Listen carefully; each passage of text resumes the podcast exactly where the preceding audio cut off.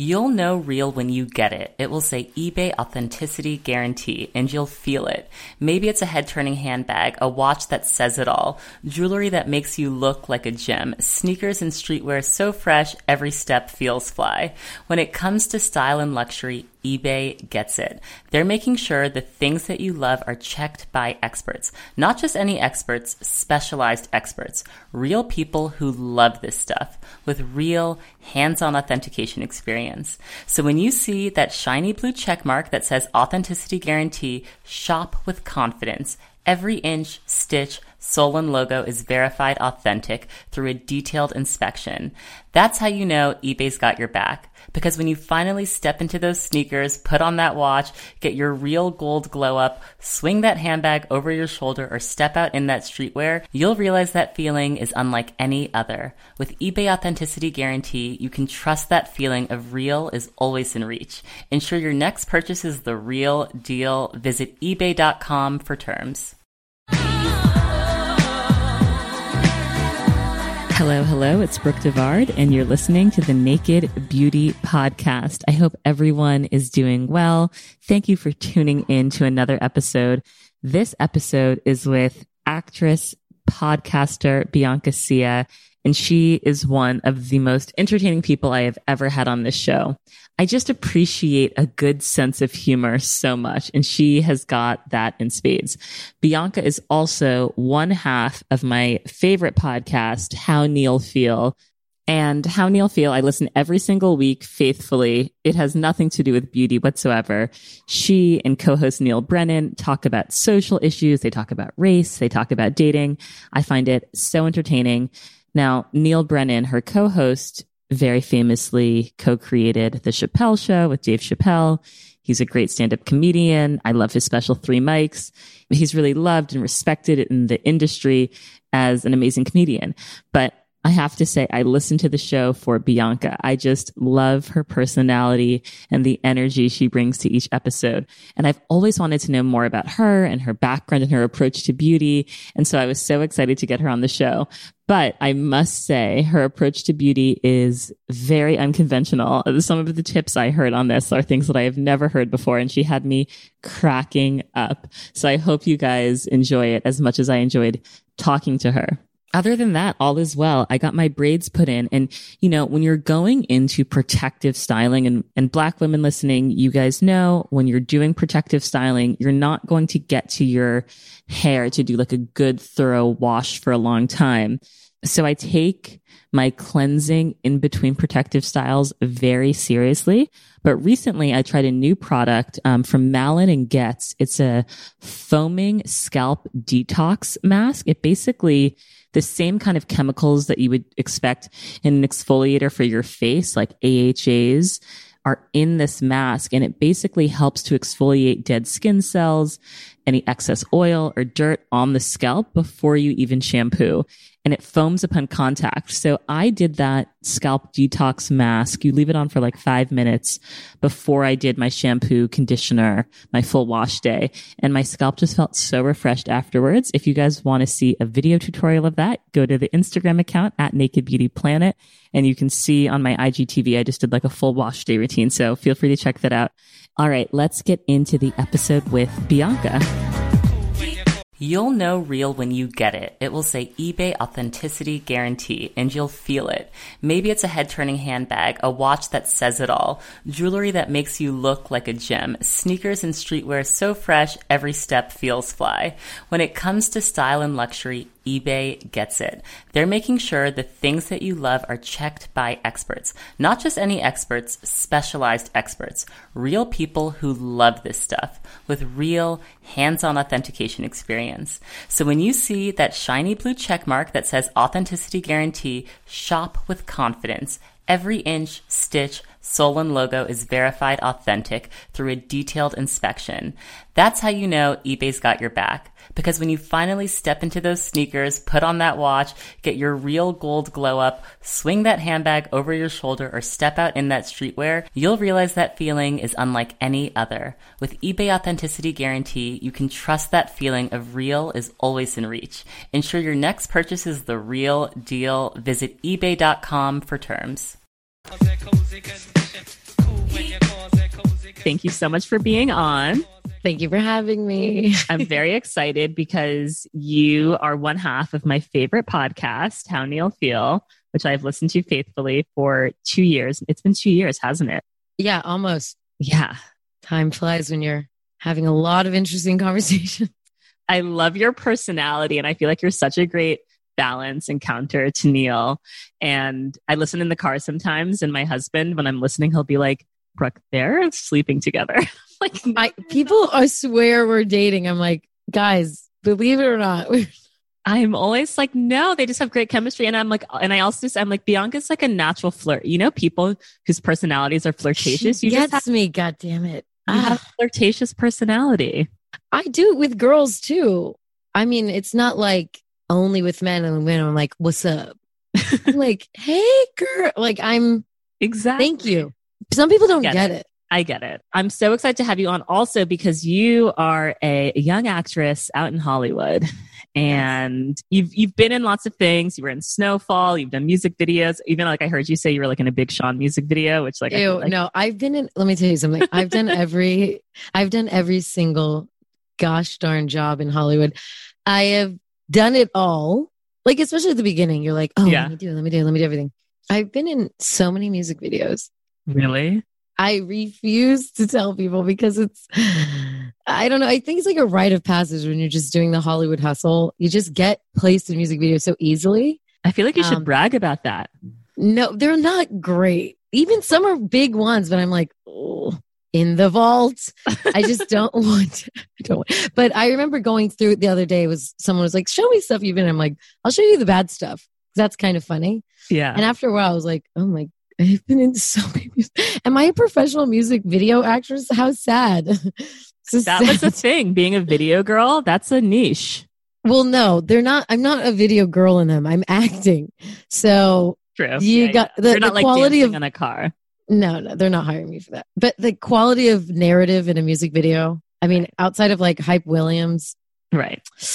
it's uh, thin, thin plots, thin narratives. Yes. yes. but you know, it's so interesting with you being an actress. Even when I go to Google you, it's like, who is she dating is something that comes up. Your height and weight is like available on the internet. What? How much do I weigh? How much do I weigh? 103 pounds, according to uh, oh, certain page. Never change it. 103. That's insane. but or maybe it was 113. I think it was 100. No, girl, just keep it at 103. That's, don't edit that out. but being an actress, it's sort of this weird thing because being beautiful is sort of part of the job as well. And so that's why I'm so curious to talk to you today because I want to understand what your relationship with beauty is like when it sort of also becomes part of your profession. Well, it's weird. You're completely typecast. That's the name of the game. I can bring up some old breakdowns and the the the breakdowns are it's sometimes it's Wait, what's a breakdown? What's a breakdown? Oh, I'm sorry. So when you get an audition, it's called like a breakdown and the description is early 20s and then they describe what they're looking for for the role.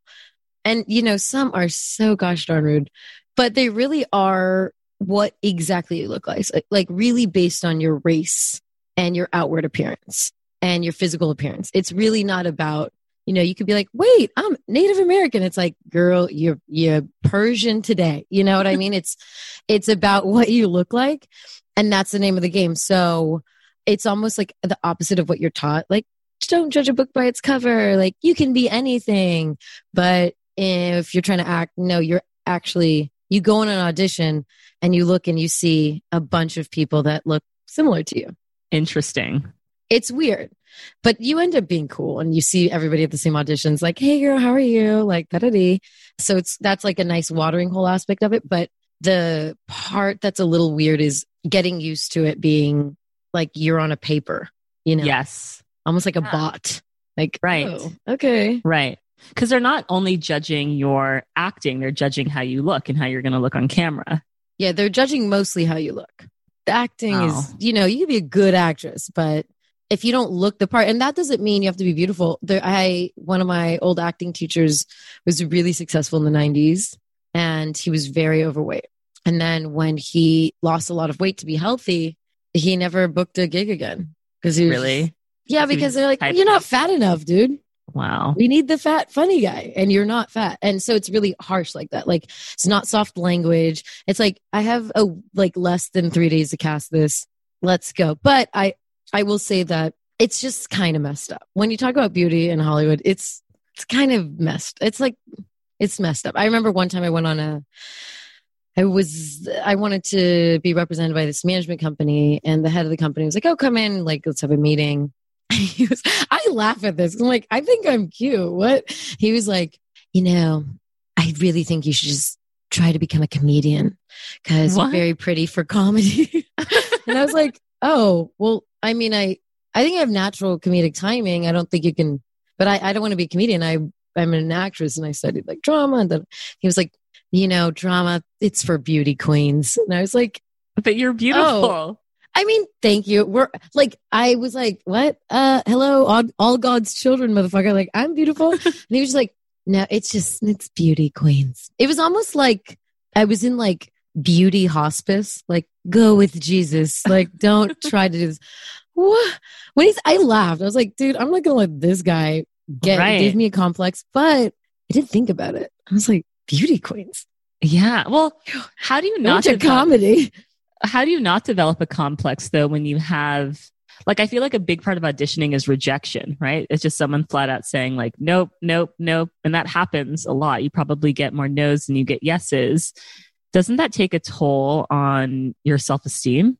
I think the most important thing with any industry is if you're not down for the lowest, ugliest part of the hustle, it's gonna tear at you. So I like auditioning. I don't care. I know who I who I am. I think the difference is, for example, every other industry is defined by mostly yeses, mostly your successes, and a few failures. Whereas in this industry, it's mostly no's, mostly failures, mostly not getting gigs and you're really only defined by a few. Even if you look at very successful actors, they've done like 30 films, Right. which you think, I mean, that's a lot. Okay. But you think they're doing 100 films or 200 films. And really, they have a lot of downtime in between gigs.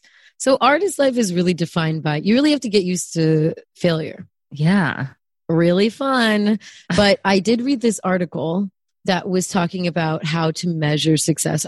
It basically said if you fail soon in life, the sooner you fail in life, the more success, the more positioned for success you are because you have a taste for it and you learn how to work with it. Whereas if you, if you don't fail for a while, when you do, it's like kind of devastating, which is why I think child actors are a little they some of them can be a little messed up because you f- you win so early on Yes. and you don't really know why you're winning but you know it's great and then when you just start winning cuz your voice like matures or whatever it's it's hard to take but that might be a a small box blanket, blanket statement on child actors sorry don't at me my bad uh but yeah. But how how do you personally build up your self confidence and self esteem? Because you seem like a very self confident woman. You know, I talk to people that do affirmations. That like, have you always been really confident, or is it something that you work at? No, I was really self conscious when I was a kid, but I made up for it extremely. I was extremely shy. My parents thought my parents thought I was autistic. They were like, "We thought you were autistic when you were a child," because I, I was cr- I would go in a corner and face the wall and cry when I something was wrong. I was like, "Well, how, where is that girl? Where'd she go?" So I had to really break out of being really shy and like transferring all the thoughts that were happening in my head out, and I just was so embarrassed about everything. So uh, I've always had like a humorous side, and that really supplemented confidence for me. Okay. So I'm confident in being funny Yeah. and kind of charismatic and having the attention that way, but I'm not confident having the attention in like a sexual way. So that got me through high school. And I think it developed that side. And then eventually, I don't know, I look at insecurities like you're either the lucky ones where they just, I don't know, they're like dead leaves on a plant that you haven't watered. They just kind of shrivel up and die and you don't feed the insecurities. And it's like, I used to hate my shoulder, you know, or some women have them till they are 95. Like my grandma won't let us, won't let us see her upper arm. It depends on, I think, where that insecurity lives in you. So for me, I eventually was like, eh, kind of lazy. I'm even lazy about my insecurities. So I was like, no one's affirmed them. They haven't been reaffirmed by the world and the environment. So they, I think they've just fallen off. And I do, though, still supplement. I don't walk around like, I'm so fly, like 24 7. It's more like it, I still do supplement my confidence with personality confident, confidence and not necessarily beauty confidence. Okay. You focus more on who you are versus what you look like. Right. Because I've been in a position where I didn't get a lot of attention for what I look like in high school. I was very like, like, let me just be the funny girl and be, no, don't look at me. I'm going to dress like a tomboy so you can't even reject me because I'm not even looking for sexual attention. And so I think that's my comfort space. It's not because I just, I don't know, looks fade. What is that? I love Judge Judy, her book, Looks Fade, Stupid is Forever, but really looks fade. So yes. I don't know. It's not something I can really invest in. In like, maybe you can act like it, but I can't really lie to myself and be like, it's like, no, I'm going to be a grandma at some point. Yeah, we all are. You know, we all are. We all are. Yes. And I, I also, I, your nightly regime. Oh, I love it. You just like, you're all about the glow do skin. I am. Yeah, your skin is glowing. We're gonna get into your skincare. Okay. I was like, I'm gonna be so glowing for Brooke. I have to glow for her. Yeah, the gl- the glow. We see it. We see it. Um. so okay, you're from many cultures. You are yes. black. You're Persian. You also identify as Afro Latina, right? There's a lot going on. But before we even get into your backgrounds, can we have a conversation about yes. the question, "What are you?" because it's a question that I feel like when, and so for people, for white listeners that probably have never been asked, what are you? It's a question that's like triggering depending on who asks it. Because I've been thinking about this a lot. If I ask you as a black woman, Bianca, what are you? What's your racial ethnic background? I feel like it's different than like if a white straight guy comes up to me and says, so what are you? Or even if there's someone from another like I, I, feel like it's a question that i get a lot of time from like uber drivers that are from like, other countries. Like they'll be from ethiopia and they'll be like oh like what's your background? Like where where are you from?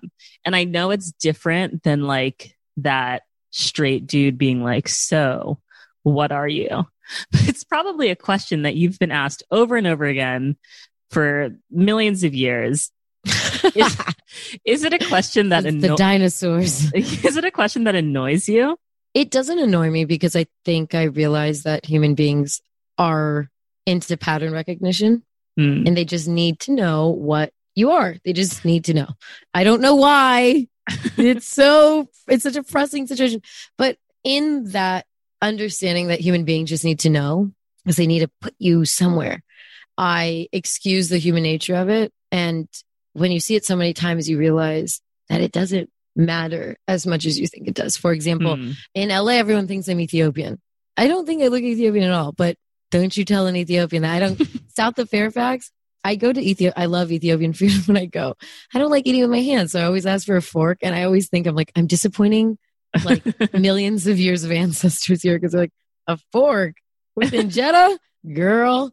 And so when I'm in uh, New York, everyone thinks I'm Dominican. Mm-hmm, when I am in Boston, when I was in Boston, people were like, "Well, you Cape Verdean girl." I'm like, "Cape Verdean? What hell's that?" Uh, they're like an island of people. Looks and like, you know, like, take me there, take me there now. Uh, so I think it doesn't really matter. It's really about people's perception. So it's it's a few things. My mom is Colombian Panamanian, but we're black. So yeah. black people from Latin America, Afro Latin. I call African. I say Afro American. It's just easier I say Afro Latin, Afro American, Afro. I'm, and then my dad's from Iran. Okay. So half Persian, Colombian Panamanian. So Middle Eastern, Afro Latin. But I say Afro because, because one, it's a really confusing topic for people, especially people mm-hmm. in America. Sometimes I, I want to tell people like, you know, there's a whole continent of us, right? like everyone's black. Right. Everyone is really, they're so, you know, I do think black can be monolithic. So it's like, there's Afro Iranians from like leftover from the slave trade and stuff like that. And people don't realize that there are black people from Iran. I believe, you know who's Afro Iranian is those two twins. They were in ATL, Malika and Khadijah. They're oh. like uh, the Kardashian. Oh, like the BFFs friends. of the Kardashians? Yeah, yeah. They're Afro Iranian. Really? That's so funny. Their parents are- Black from Iran. wow. Interesting. People don't realize. Yeah, it's really interesting. So people don't realize that. I just say Afro in front of things just to give credit to your lineage, but I don't think it's something we need to deeply concentrate on. If something happens to be deal with Latin America or Iran, I chime in. But also in America, I mean, it's like no one's checking your 23andMe. Me Me and you are black women. yeah. I say black because it's just like a pan colloquialism that we use. Yes. And it can get really convoluted sometimes, especially on the podcast. I'm like, oh, Lord, I got to teach a class. Oh Guys, it's not that serious. It's, it Yeah. can be, people can get very confused on like, well, why do you say this? And why do you say this? Blah, blah, blah. Um, so it is the being from multiple ethnicities, especially with like African ancestry has its challenges being from America right. because it's so black and white here. right. And then you grew up in multiple places as well, no, right? so I am only from the Bay Area. Okay. You traveled after. And then I went to college in Germany and Okay. Austria. Okay. And then you saw how those people reacted to your multi ethnic identity. It was- I'm sure it was. I just said anything. I'm like, I'm Brazilian. They're like, Brazil? Like I just was like, throw it out there. Me and my friend, my friend visited me. She's she's black as well, and she visited me. She- people were asking us if we were singers. like, oh my god, you guys, relax. oh my But God. also Europe, sometimes you just gotta. I'm not gonna fight all of Europe. I gotta just protect my neck, protect my neck. right. Like, get away from me. But Right. it's just it's it's hard to. I don't know. You've been have you been to Europe? Yeah, I lived in London for a few years after college, and I lived in Paris for a few months. Um, I did like, oh, how was Paris? London, yeah, Paris. How I was spent a lot of time in Italy. I feel like the so for me, in my opinion, I think Italy is kind of the worst in terms of like the fetishization of black women. It's just like on a thousand, like you get like What proposed get to to- on the street. Dude, it's so bad. I've never been to. It- I've been to Sardinia, but I've never been to mainland Italy. Yeah, Sardinia was okay. Their flag is for like Moors, like more people. Ah. The flag is like four black men with blindfolds. Looks a little weird, but I still was like, I was talking to some Sardinians. They're like, we are more people. I'm like, this is the first I've heard Europeans claiming Moors. So, I don't know what's going on in Sardinia. But I was in Portugal one time and Croatia. What is up with Italian men? Yeah. They were like, La Madonna Negra. I'm like, I don't like the sound of that. And I don't even know what you just said, but I don't like the negra part, dude. yeah. And so people were just like fawning over you, I bet. Yeah, that's, that's but it's like not in a way not that like, makes you complimentary. feel good. It's like very No. fetishized. Um, and I spend a lot of time in Turkey. My husband's from there, and I feel Oh, like cool. they love black people in Turkey, but it's more of like, I think it's American black, right? It's like It's American. associated- Yeah, it's like associated with like fame, and that's who they see on TV. And then, yeah, Portugal. Speaking of Portugal, I was so uncomfortable with the way that the transatlantic slave trade was positioned in all of the museums in Portugal. Like, they're just like, what, oh, they toned it down. I mean, it's they're like these were explorers trading in like oh, humans. Like it's like very like not acknowledged in the museums and like the way they tell the story of how they like got all of this capital. Well, Portugal is one of the worst offenders. Of course. And that's so funny. I actually, I didn't make it to a museum, believe Yeah. it or not. It's I- actually you're not missing anything. It's Okay. very frustrating for me. I was like, what is this bullshit? The only thing I liked about when I was in Portugal was there were so many people from like Brazil and Mozambique and Angola and that I loved seeing, but I don't think I understood enough of how it is to be black in Portugal. Very nice. I mean, no one was like racist towards me, but it it's still there was this air of fetishizing Yeah. that that I was like, this is un- it's a little like just let me be, just let me Yeah. sit on the beach with the some Stop looking at me. Vino Verde, God damn it. Exactly. Exactly. your dad being Persian and your mom being Panamanian and Colombian.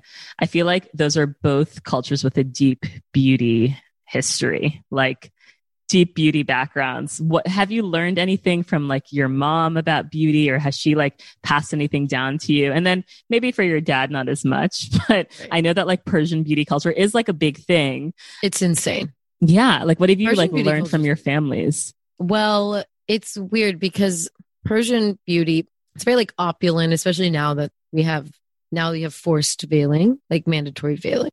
So the women really only have like this much to say how attractive they are. Right. like, no, I'm fly under this scarf. Yes. So they really like, I mean, it's like beat face yes. every day, Yeah. which is stressful to me. Yeah. I went to Iran. So when I, I did visit my family in Iran, I went and they were like, they found everything wrong with me possible. Like- I was like, okay, I just met you. I was like, oh, you have mustache. Oh, like hair here. Oh no, hair. Oh, like I was like, I do have a mustache. They were hypersensitive to hair because they're hairy. Yeah. They all have nose jobs. This sounds so mean, but this is not This is your False. experience. Yeah. Okay. Thank you. Everybody wants a small nose. Everybody's like, it literally was the best place. I got, they, I was a smooth. I was a smooth baby uh, when I was in Iran because all my cousins were just like stringing all my hair away. I'm like, it's fine. Ow. And I do like how like uh, celebratory they are of makeup and beauty Mhm. and opulence of the woman and wear gold. And I think there's something really nice about that yeah. Because it's not necessarily what I'm comfortable with. So when you see everybody doing it, it's like, yes. that's so bad. Like when everyone's doing something, you see, you see, you get a little bit more convinced of it. Right. Whereas when I was in Panama, it was it's so hot and so humid that it's not a lot of makeup. It's more like lip, earring, dress. They like express it in their dress more. Mm. Also because they can dress up, unlike Iran. So it just felt more like you could be sexy and you can Right.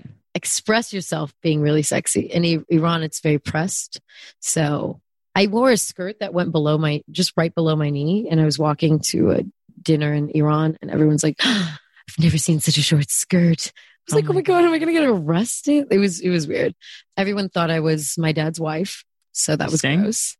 Uh, everyone was like, Ethiopia, Ethiopia, Somali. I'm like, no, gross, dude. Like, I'm not. They, they were asking him, like, where did you get your wife, Ethiopia or Somalia? Oh my God. Where did you get your wife? That's so I was crazy. highly offended. I was like, ex. My dad was so uncomfortable. Ugh, it was just. Oh my God. But then in, in Panama, I could be more free. I, no one was asking me weird questions.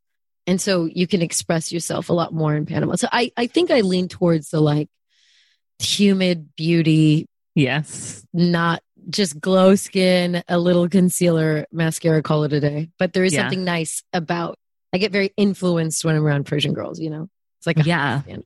I feel like that like winged eyeliner, like, and also now that we have masks that we're wearing all the time, I feel like if you're going to something like you got it, the eye makeup's got to be on point. That's like all we've got. we're all going to be Persian girls. Exactly. We're all going to be Persian girls. I mean, everything is like, and it's funny too, because everybody's eyebrows are on point. perfect Iran. Yeah. Perfect. You can, if one, they take it out. They're like, what are you doing? What's wrong with your eyebrows? Pluck them. But some women have unibrows, but they're perfectly Oh, manicured and they don't take it off because that's how their eyes grow. So it's like the most beat face perfect eyebrows you could ever see, but it's a unibrow and it's not I love that. I think that's cool. It's so cool. And it's not considered weird. I mean, I sure I made a face. I was like, unibrow.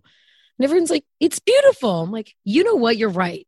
Yeah. is wrong with me? It was so it's nice to see it celebrated and Yeah. not just living up to one universal Western beauty standard. Yes. Was it weird for you to be covered up in Iran and like totally cover your body? By weird, do you mean sweltering and I wanted to die the whole time? Yes.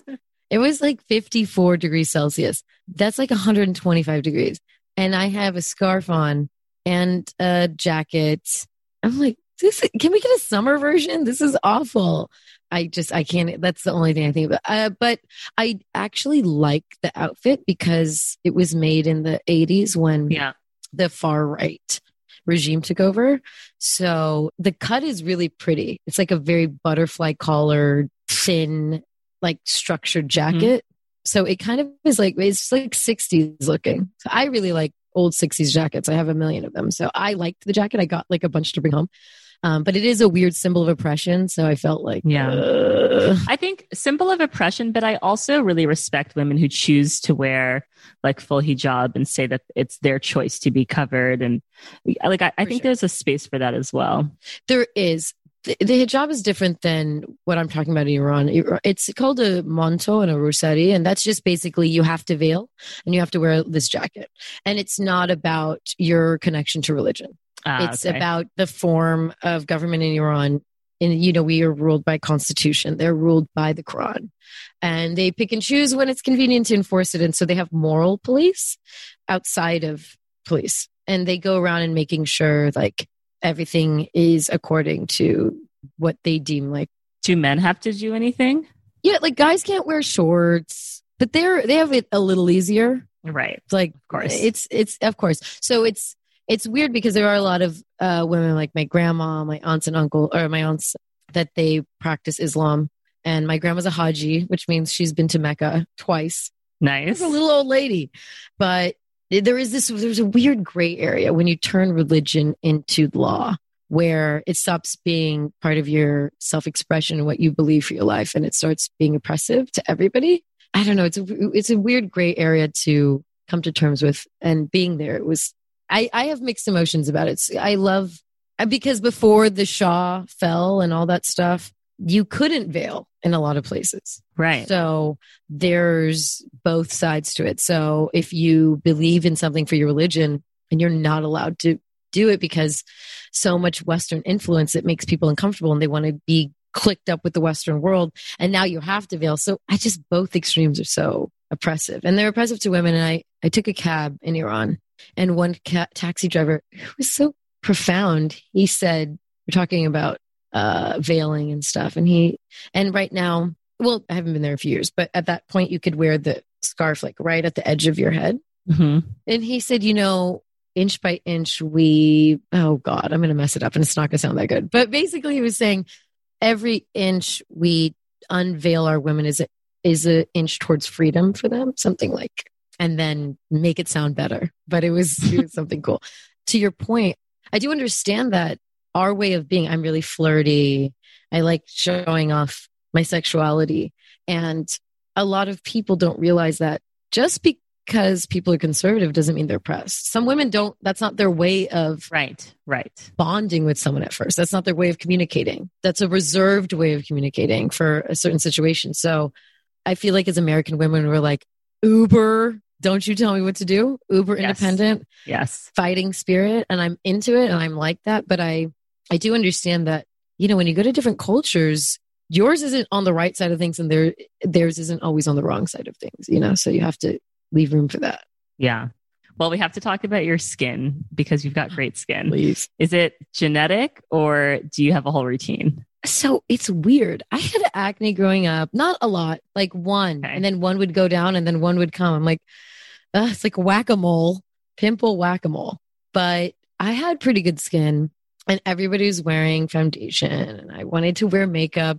I love those old school cover girl powders because they'd Mhm. come these like powder. marb- pressed powder and they'd come in these marbly case colors like a marbly seafoam green or like a purple and i just love when the girls like like the click that's Yeah. why i miss a flip phone i'm like i love a good slam so i was like no i wouldn't wear it but you know they really like it's as if people discovered like black people existed in the last 10 years there was no dark powder there was no going i mean there kind of was but it wasn't my my tone. So I went to the section that was for like black women, like more black owned companies, but I found my my skin tone. Um, but because there's so little, there was so little going on. Now in retrospect, I realize I think I got a foundation or a cover up that was for mature skin because it was very heavily oil based. And it killed my skin. It my skin didn't know what happened. It was just like inflammation. And I was like, what the fuck did I do? I just wanted to wear makeup like everyone else. Nope. And so then I had like I kind of battled the acne then. But because I had more acne, then I wore this freaking oil based and it felt like a mask, you know, going through high school. It felt like a mask and I was always trying to cover and cover and the covering created more outbreaks and it just killed me. So I made a vow. I was like, I don't give a bleep about how my skin looks. I'm just stopping everything. So from that time, that was when I was in, that was a while, it was a long time ago. I don't wear face makeup because it, I just have such bad memories. I just felt like wearing a sweater on a sunny day. This sucks. Yeah. This I mean, it can sucks. suffocate your skin. Oh, it was awful. It was really awful. It really felt claustrophobic. So after that, all I do is so I don't put anything on my my proper skin. I also, you know what I do?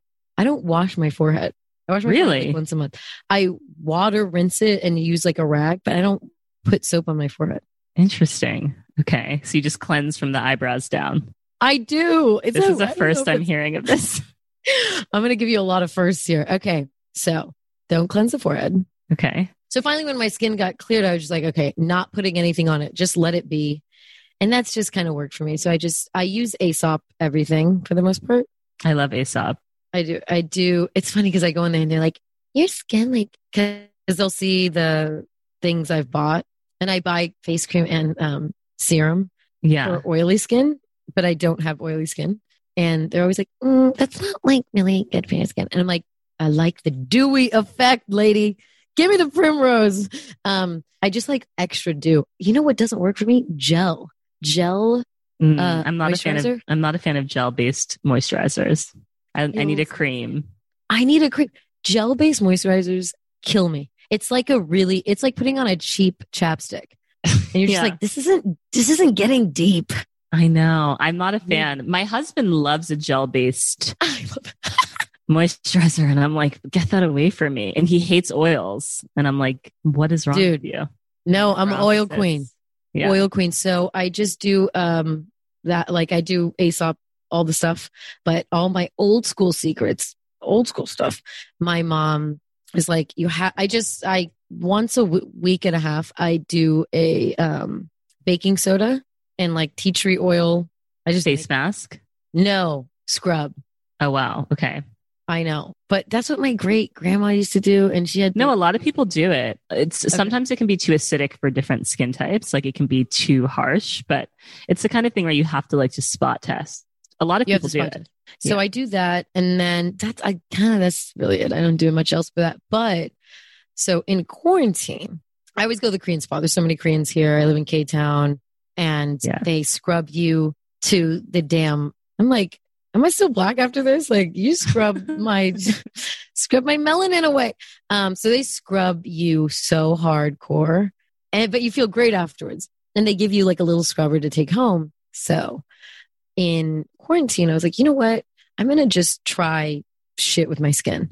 And so I told myself every day scrub and then like heavy moisturize. Every time I take a shower, scrub. Nice. My skin, I'm like, go up to my friends. I'm like, touch my thigh. It's so smooth. I didn't have like sm- soft leg skin for some reason. Everything else is pretty soft, but my leg skin's like not that soft. It's like a baby's butt. And I had cracked skin. You know, the like kind of looks like cracked skin on parts of like your leg. hmm Do you know what I mean? So I had shin like on my shins, the cracks, like your skin separates, so it looks it's like lighter skin. It almost looks like stretch marks, but it's just cracked skin. So it is a different color than your actual skin. So it's like light cracks juxtaposed with your actual skin color, so they really stick out. And I've had them for years. And I was like, I'm gonna solve this. I'm gonna solve this in quarantine. I don't know why. I'm just gonna scrub and put organic shea, raw like raw shea butter on them. Yeah. They're gone Done. Yeah. the scrubbers that you get from the Korean spot. So I went online and I got Korean scrubbers. I use them every The hand are- mitts. like they're they're like yellow squares Okay. and you put them in. You scrub literally just do this like a few times. Inside the mitt is all the little particles of skin. All Immediately. skin. Immediately like sucks it in. Wow. I don't know. I and then don't, I just mean, raw shea butter after. raw shea butter has solved every skin thing of mine ever. I had like a weird sunspot. I get I'm pretty brown on my shoulders, and the sunspot was the color of my my nail. And I was like, Oh it's God. vitiligo. I was like, oh my god, it's vitiligo. No, I don't know. I just was like, it's vitiligo because it wasn't like an injury. It just was a white patch. yeah. And then I started like literally looking at like support groups, like living with vitiligo, and And so, so- dramatic. dude, hello, I'm in the right city. So And it was there for like a year. Like people were like, "What's up with your?" I'm like, "This- "That's my friend." Okay. I use raw shea butter. One week, it's gone. Wow. Can you put it I on your have- face? You can, and I do, and it doesn't Well, make break out. And I have sensitive Some I have people, sensitive- I can't. I can't. I can't put shea butter on my face. organic raw. Yeah, no, trust me. I can't. Okay. Because one time I was dating this white guy and we were hiking and he was like, I forgot my uh, sunscreen. I'm like, try the shea butter. I slathered it on him. He was like, I'm going to burn. And he didn't burn. So I don't know. To me, it's like a miracle drug. Yeah. I feel like shea butter would make you like burn more. I, you would think that, but they use or raw shea butter in Africa when they go in the mines to protect themselves against like the minerals and the chemicals. Interesting. Because it's like a So it's my mir- Makes sense. It's like a, it's like a skin, uh, like a barrier. So Skin shield. Yes. Skin Shield. I'm trying to tell you all my good ones, but mine sound a little hokey now that I say them out loud. No. They're sounding a little No, no. rickety. Um, no, you I know do- what? They don't. What? It's it's all about like testing, testing, and seeing what works for you. Like, because what works for one person's skin, it could be so different from for the next person. It, you're right, and it's it's like dieting. You know, some people can eat Yeah. something all the time, but I eat it and I it's not bad for me. It's just I can't digest it. So I feel like your skin gets used to certain things. You know what I also do? Now this one may be careful. Maybe like maybe Brooke isn't fully endorsing everything everybody says on her podcast, but I use this aloe vera with lidocaine What? sunburns. I know. Just go with me. It's like for sun- Okay. It is a miracle. I put it on my whole face. I take it off. Everyone's like, "Oh my god, did you? What did you do to your face?" Wait, I what- don't know, okay, dude. I need to understand what this is. Lidocaine, I know as a, like a topical numbing agent. Is this the right same lidocaine that I'm thinking of? Yeah, it's like lidocaine and aloe vera mixed together Where do you buy this? at the grocery store, and it's for Okay. sunburns. It's for sunburn, Okay. Okay. and it creates like a film, and you just go to sleep, and in the morning, it's like. Doesn't your face get numb? Or does it? I don't know. I'm sleeping, girl. God damn it! I told you this is this is pseudoscience. I'm just telling you, but it works for you. Okay. No, I'm honestly very curious. Please DM us if anyone else has tried this because I would honestly love to know. No one else has tried this, Brooke. I'm telling you. I'm the only one that's like, "Eh, just put on my. No, that's it. And then Persian rose water. I love rose water. Rose water every day. It's the best. Yeah, it's that's just like goes with the territory. I need to know what your top three favorite beauty products are. Like if you could pick, like what are your top three must have Oh products? no, I think I said some of them. I shot. I Okay, shot what about shot already? We talked about skincare. You've got beautiful hair and beautiful makeup. Okay, Do you right. have like favorite like makeup or hair care things that you just like love? Okay, let's think. Outside of the lidocaine, um, I can't endorse that. Someone's gonna have a bad reaction. No one to do it. Do it on your wrist first. So before I used to only wear my hair straight. I just only I haven't straightened in like a year, but my hair straight would only grow here and it would break off. And I didn't understand why. And my roommate works in hair care. And um, she's worked for like Extensions Plus and she's always worked in hair care. So she knows a lot. And she was my old roommate. I don't have roommates anymore. Thank you. Most improved student. Uh, and she was like, go on this website. They'll tell you about how to take care of actual curly hair. And that's when I realized I've been running from my hair for Yeah. my whole life. Yeah. I always got, went to the salon, always got a relaxer. Anytime there was new growth, that two inch new growth, I'm like, take it away, please.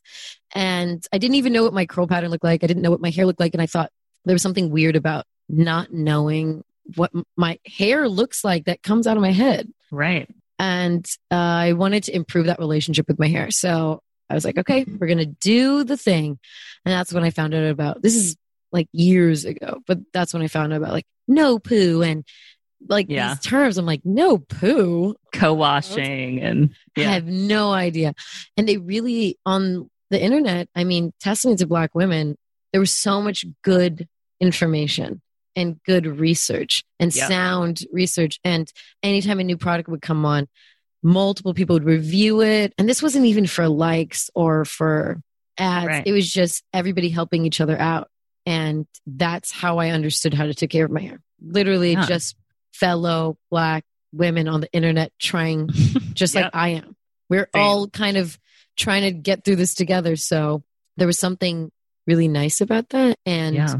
then I would review something that I didn't find a review for. Then I would put it out there. So you kind of come up as like a collective in that. And so um, for a long time, it was DevaCurl. That was like the thing. I was like, Yes. DevaCurl. That came out and that rocked everyone's world. Um, but now so many, there's so many products. So I generally try to do a, I don't really shampoo my hair. So I co-wash with, I went to Thailand and I know this is like, no one's endorsing this, but like no one's like, try this conditioner, but there's this head and shoulders that's a mint flavored. And when I put it on my head, I taste mint in my mouth. I don't know what's going on with Oh this. my god. It's probably like chemicals you should put in. I love your I beauty love recommendations. Lidocaine, head and shoulders that makes you taste Oh mint in your mouth. I love it. Okay, now please continue. I'm also starting a beauty podcast called You Have a Year to Live after you use all my beauty podcasts. Okay, so it really is doesn't need to be that complicated. Yeah. Just get a conditioner you like. There's plenty of detergents in a conditioner. Wash your hair, wide tooth comb, comb that shit out. More conditioner, oil, Leave. Do you do a leave-in conditioner? leave in a conditioner. Of course. Oh my god, I would look Yeah. like a French fry kid. You remember French fry kids? No. Ugh, too, you're too young. Anyways, they were at McDonald's. They were like little. Oh, you know what? I never went to McDonald's. I still to this day have never had a Big Mac, and people think it's so bizarre. What did you eat growing up? We like weren't allowed to eat fast food. What did what? And- why? I, that's great. Why? pa- my parents just didn't. We were like weren't allowed. we just like What didn't eat were you- fast food. Oh, so you couldn't eat fast food? Did you ever have Pizza Hut, Taco Bell? We so had Taco Bell by the time I got to college because that was like Oh my my own. Um, I remember I discovered it freshman year, and I was like, "Oh my god, Taco Bell's so good!" And I remember like ordering pizza, like so. I think I had Domino's and stuff, but we just weren't like. And and now it's been so long without having a Big Mac or McDonald's that I just haven't. Oh God, who can eat that? Who's the who has enough enzymes? That's kind of the good thing about eating crap when you're young because it's like, yay, you know, it's great. But now, oof, I know. no, I Yeah. would kill me. It's sits like a rock in my stomach, and you're just like, oh, I regret. It's not real Yeah. food, you know. it's, not. fake. It's not. Did you? Were you guys vegan or vegetarian or Oh my god, no, no, no. No, just no, like no. home cooked meals? Yeah, or like we were able to like eat out. But, I don't know. We just weren't. We weren't a family that was like going to McDonald's. That's so funny. Good. You didn't you didn't miss anything. You're fine. Except those French fry kids. No, so I I need conditioner, of course. And so conditioner, seal it with the oil. You know, I like my mint, my oil mints on my head. So I do peppermint oil or some sort of minty Yeah, thing I can secretly. Did you straighten your hair? It looks very professionally done. You did this No. yourself? Yeah. Oh wow, I'm so impressed. What'd you use? I have a Sedu straightener. Okay, nice. so when it's straight, it just becomes oily very quick. So I do like a clarifying wash. I like it very, very dry when I straighten it, just to last longer. But I never straighten. I just want to see how long in quarantine. It's very long. It's long. I know. For listeners, it's like to my bra strap. Bra strap no, length? like two inches past my brush. wow, growth. Quarantine. Like, come on. And it's funny because my friends, well, my friends are like, "Uh, you got to clip your ends. I'm like, no, that's called length. They're like, no, it's not. but you know what? It's because you haven't been doing heat that it's grown so long. Like that's the thing. You can't. The more you heat your hair, the less it grows. You know what's another one of my old lady do as I say, not as I do beauty tips? So when I was young, I just used to get pressing curls. And then I'd have like a just a shitty ceramic straightener at home. It was the wild west of beauty back then. Yeah. One time I was like, I don't want to wash my hair. This is like in junior high. It's like, I don't want to wash my hair. I'm gonna have to go to get another. I didn't wash my hair. You don't even want to admit this. I didn't wash my hair for like three or four months. I didn't do Oh My anything. God. It just wait, I know. I just kept it straight like it this. Straight. Yeah, just so I was like, no, because you know, you have no idea about your hair. You're just like straight, straight, straight. And I used a curling iron in the morning to straighten it because I didn't have a straightener. So rough. But you I just wrapped straightening your like dirty hair. straightened. You don't have to call it dirty, girl. Okay, it was okay. unwashed. Unwashed. Um, your unwashed hair. You're right. You're right. Excuse me. Excuse me. You're Okay. straightening your unwashed hair. Thank you. Um, I straightened it with like a curling iron. You just go quickly. Yeah. Things, the things we did. So I did that and I wrapped my hair every night. That was all I did. Granted, I was like put on a hoodie. Who knows? It's probably disgusting. I was in seventh grade, so we did a bunch of weird shit. my hair grew, I think five inches. Really? four or five. It Wow. grew. this is the I- secret. Everyone get those smelly heads. They grow. I can't believe how much my hair grew. My, gr- my hair grew. People were like, what the hell happened to your hair? And I have an inkling that your hair, if it gets dirty enough, if it gets unwashed enough, yeah. it just starts taking care of itself, you know, somehow, mm. some way. Yeah. And it was like the oils that your hair puts out actually are the most nutrient for you. Now, again, this is pseudo science. I do not know this to be true, but I've never experienced that. It was like an inch a month. Wow. That's a lot. Because I think our hair typically grows like a fourth of an inch or a half an inch a month. And I've never had the courage in quarantine. I've been like, I should go, I should pull a dirty head again. again. I should go back to my dirty hair ways. But uh, I see too many people. I don't also was like, who wants to do that? But uh, you know, when you're a kid, you just Do things. nonsense, just do Things. things. What's wrong with Well, us? this is the perfect segue into your three biggest beauty mistakes. Oh, well, I think I told them the whole podcast. Are my I think my mistakes are my like my rose and my thorn are pretty similar.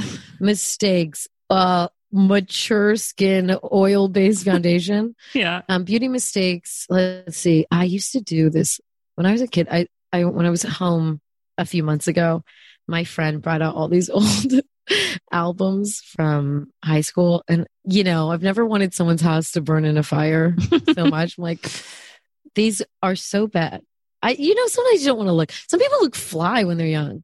Yeah. I saw. Didn't you post a thing of your bangs? No, Oh my God. I looked awful. but they were. You were still like cute, especially for the No. time. It was still like, Okay. Yeah. stop. Okay, you. ew, okay, take the compliment. You so. I looked at yours. I was like, everyone has cute photos when they're in high school. Mine's look terrible. And the amount of time I looked, I'm like, I look like an like a male Iraqi insurgent from like 2002. I look terrible.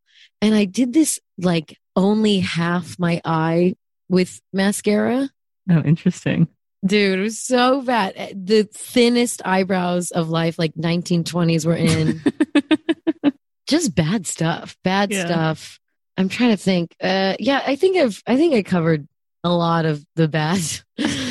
I'm trying to think. There's probably a lot more. I can't remember, but I'd say. You know what? Also, why did bell bottoms feel so? I had super bells everywhere. I wore so many bell bottoms. I put a pair on. I'm like, they don't look fly at all on me. What happened? I What do you, can you explain bell bottoms to me? Why don't they look cute anymore to my eyes?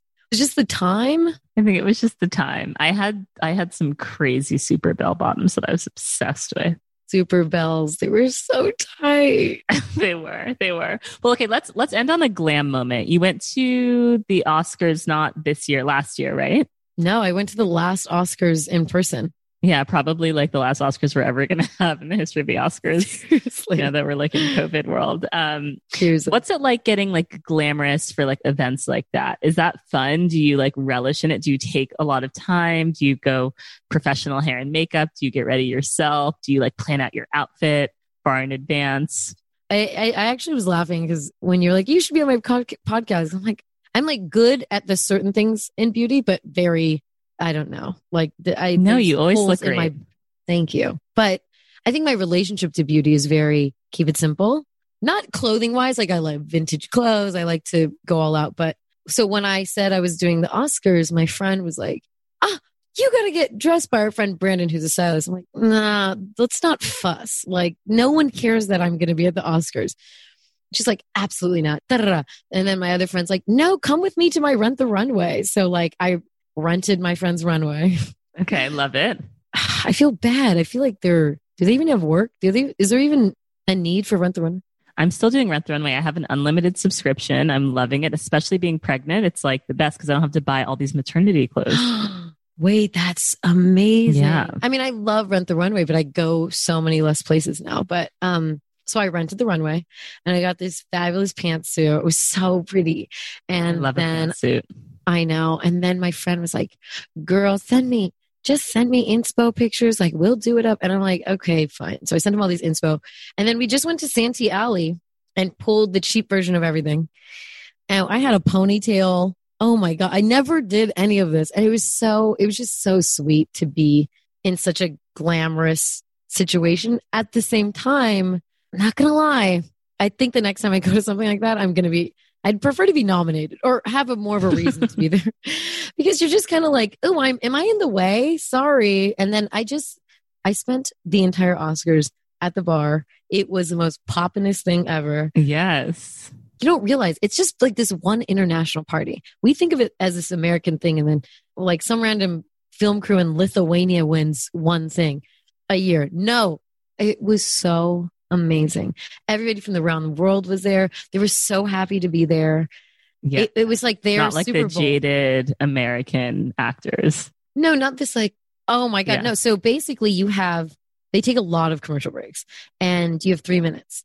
So if you don't get back in time in three minutes, which you really can't, you're stuck outside until the next commercial break. But when I tell you I was out of the, I don't even, I barely sat in my seat. Also, lots of expensive alcohol. You're there from 9 a.m. Like And it's free? Yeah, it's free 99, but no food. Not Oh, what? There's They no live- food at the Oscars? there's there's like cracker jacks and some like cookies i was gobbling it up like the cookie monster i'm like i'm getting alcohol poisoned because i'm so I, if you keep keep me here at 10 a.m and there's only fantastic champagne there's just all this great energy everyone was so happy to be there it was really cheery and there was so much alcohol around i don't even drink that much but you kind of didn't have a choice so minus food at the oscars and then you go to the, all the parties afterwards and it's really fun. That's when you eat and stuff. But I was less into the glamour and the glitz of it. And I was really more into connecting with all these international people yeah. and like a really sounds so even playing field. Like the cast of Parasite was just kicking it. And then afterwards, they're like, we're going to this Korean barbecue spot. And the whole time I was like, Yeah, let's go with them. go with them. They were so great. Anyway, so it was, it was really nice. It was more interesting to connect with all the people than it was of the like photos and glam of it all. So it was really cool. Cool. I love that perspective. Well, final question I ask all of my guests, which is when do you feel most beautiful? Honestly, when I feel free, I know that's really broad, but when I really feel true freedom, like walking down the street with my music on, midday, with a cute outfit on, I just, you know, you feel really free. Or like on a, I bike a lot, just like I can go anywhere. I feel the most beautiful when I feel the most free, even physically free, free to go anywhere and do anything and learn something. So I, that's really when I feel the most attractive, I guess. I love that. Such a beautiful Yay. answer. Well, thank you so much for Bianca for being on the podcast. I will like link to your fabulous Instagram, your fabulous podcast, the YouTube if people want the visual. Are you used to people? I I feel like podcasts are so like it's such an audio thing for me. I, I can't get into this idea of watching podcasts, but do most people watch your podcast or listen to it? No, most people listen to it. I do think it's a little more fun visually, but it's also like who has time? Our podcast is two hours. Most of the time, it's people at work, so they put it on Yeah. audio, you know, or on your commute they put it on audio. So there's a select. We get about between ten and twenty thousand that watch on the video, which I think is so much. That's so much. No, but just like to watch, I, I, I just I can't watch anything on YouTube that long. So that's why I'm like I extra love the views. Yes. Yes. Dealing with us on video and audio. Yes. Well, I love the show and I'm so happy that I got to know Thank you, a bit better. me. Thank you for having me. And thank you for sharing all of your beauty secrets with us, but also just like your perspective on life, because that's what that's what I really appreciate. I don't people that are like obsessed with beauty, I don't really even care about having them on the show because like boring. I like people that Yeah. have a perspective on life and then we talk about beauty. then you can add it in. Exactly. Yeah. Great. Thank you for having me. This is great. I'm so impressed by you. oh my gosh. and- don't be. No, I am. And you're doing all this and you're pregnant. I'm like, girl, no one has any excuse. You are doing jobs on jobs on jobs. thank you. Thank you. All right, guys. Thank you so much for listening. I'll be back next week with a new episode.